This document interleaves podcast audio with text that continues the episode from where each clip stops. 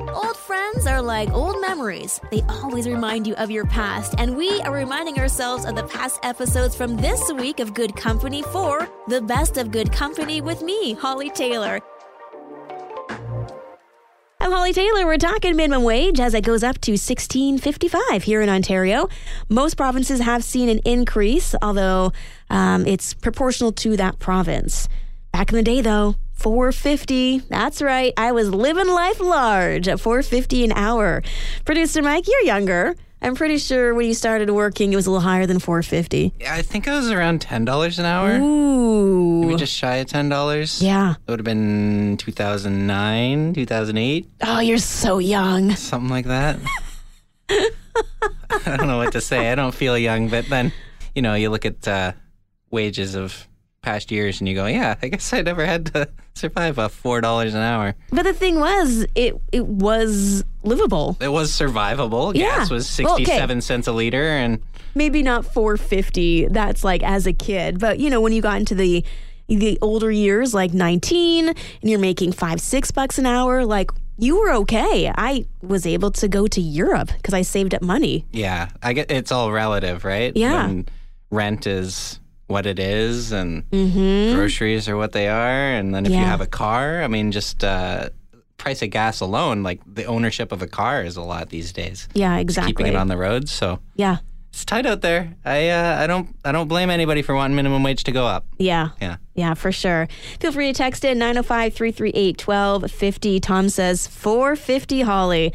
I remember those days. Yeah, see, I'm not alone. And that wasn't that long ago. Yeah, only about 10 years. I know. I'm dating myself. However you're joining us here today, thank you so much for tuning into Good Company on Joy Radio. Might be streaming at joyradio.ca, maybe the My Joy Radio app, or if you've got a smart speaker, you can actually play us on TuneIn. I'm Holly Taylor, and talk about not as advertised, or just not at all. Can you imagine you're in a blind auction? I think that's the first mistake. A young couple wanted to purchase a home, a fixer-upper in Scotland, and they were actually from across the Atlantic, from right here in Canada. And so they're like, let's do this. We're going to purchase a fixer-upper in Scotland, and then we're going to sell it. Let's do this. So that's exactly what they did. And so 20,000 pounds later, Cal and his girlfriend, Claire, had themselves a flat. Or at least they thought it was a flat, like an apartment. They go to Scotland. They go to the shores of Holy Loch in a small town called Dunoon. And this little flat turns out to be a 4-unit stone building. It's called Jameswood Villa. And it was made in 1902. And I'm laughing because it's akin to like a just... like if you looked at this, you would just feel like this will never, ever be restored. It looked dilapidated. There was no windows. The steps were all wibbly wobbly, and it just was really truly needing so much work. Can you imagine going from Canada to Scotland, thinking you're getting a flat? You're getting so much more than you bargained for. But guess what? Through tenacity and hard work, they did a lot of the work themselves, consulting books, YouTube, tradespeople, renovators, utilizing things like sheep's wool for insulation. Claire and Cal worked, and they got it done. And it was actually inspected, and James would pass the inspection. It's a beautiful place now. Took them a lot of care, time, effort, energy, and money, but they did it. And now they have a lovely little place in Scotland. Thank you for listening to us here on Good Company. It's been a blast hearing your stories about, you know, looking back, reflecting, minimum wage, what it was and what it is now, as it has recently gone up. But this is a fun story. I mean, I know it's an island, but Alberta is rat-free, and apparently the little Caribbean island of Redonda is now also rat-free. It used to be a barren wasteland for goats and rats, but now it's been rewilded for nesting spots for many seabirds and endangered plants. So they got rid of the things that were becoming invasive to be able to create an island to help endangered species grow and hopefully increase in numbers. So kind of an interesting thing. If they can be rat-free, do you think we could be here too? I don't know. Not to sound mean, but I feel like in some case, rodents are our provincial animal. What is the provincial animal? Producer Mike, do you know? I'm new here. That's my excuse. Oh, the trillium is the flower. That's right. I know that one. That's the one that's illegal to step on. Yes. It's probably a bird of some sort. Provincial animal. The elegant Canadian goose. Those things are scary. The esteemed Eglinton raccoon. Ooh, huh? Maybe. See? Rodent. Let's see. Okay, so trillium, white trillium. Eastern white pine is the tree here. And the bird and animal. Are you ready? Mm-hmm. The common loon. Ooh. That's great.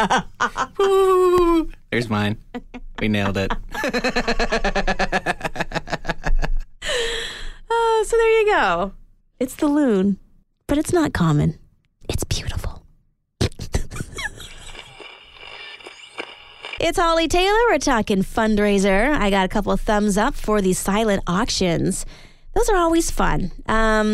Other things, hockey teams, they do the whole jerseys being sponsored by different businesses. A great idea. Their practice jerseys, their game jerseys, taking a page out of the NHL. Producer Mike, though, you were quite surprised with some of the fundraisers I've been a part of. I have never heard of fundraising using meat or cookie dough. And I'm just going to tell you, you're living under a rock, my friend. 31 years on this planet. I have never come across that, never heard anybody say that they would. Never. So you've never had a younger person in your life be like, hey, I'm doing a fundraiser and we're selling meat. No, I've had them come and selling chocolate covered almonds or something like that. Okay. Or chocolates, like chocolate bars. Sure. Those are really common. Coupon books, I remember doing those when I was a kid. Oh, yeah, the entertainment books. It was a whole bunch of things, just like movie tickets. Yes. 50% off or something, coupons. Yeah.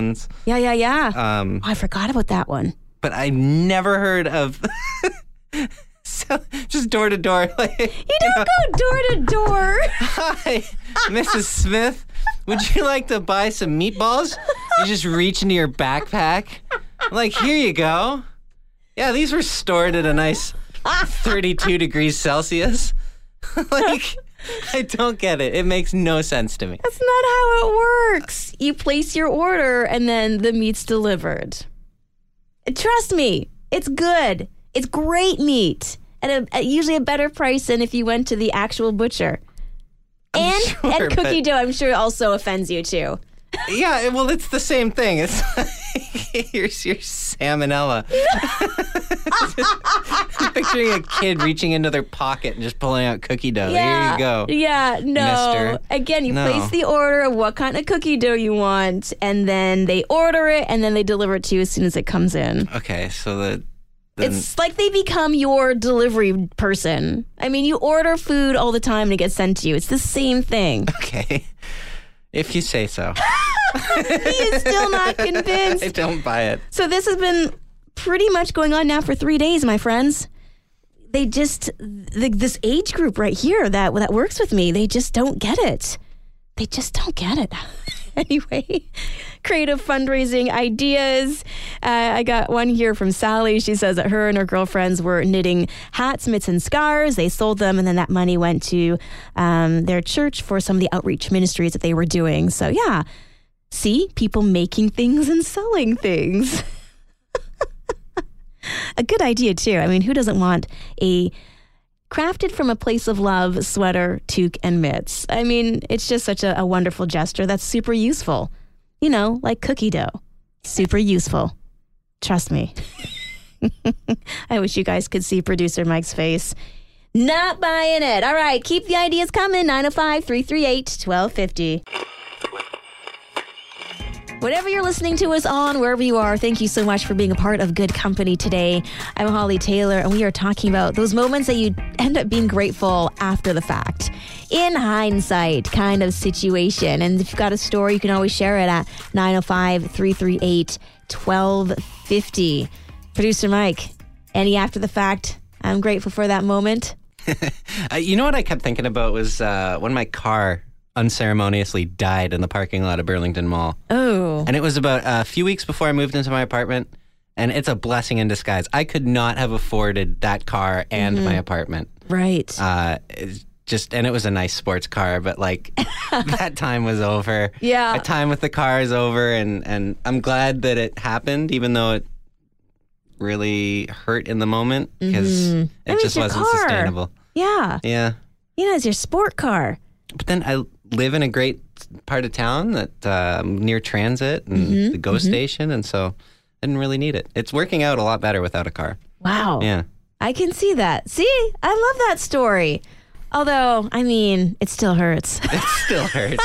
Oh. I see pictures of her show up in my memories on Facebook every once in a while, and it's like, sigh. Yeah, exactly. I remember that car. I actually have a car story as well. I got a Mini and I loved it. And I was like, yes, but within 2 months, the engine was just kaput. You know how Minis, yeah. You were heartbroken. I was so sad. Yeah. It was the cutest little beige Mini, and we needed a bigger vehicle anyway. And we were able to trade it in for a much better vehicle and also get a warranty on the new vehicle because of that little Mini. So here I thought, oh dear, we're losing money. The vehicle's dead. How are we going to get another vehicle? And yet that Mini had so much extra that it gave us that we wouldn't have been able to get in another way. So yeah, it had equity in it. Yeah, yeah, exactly. And in this day and age, it's like, what has equity in it? A 2006 Mini Cooper. There you go. So you've got a story of things that happened and you thought, oh, this is horrible. And then when you look back and reflect, you realize, you know what? I wouldn't have had that experience or that job had I not gone through that. So it's amazing how God can use some of our valleys and create some mountaintop moments.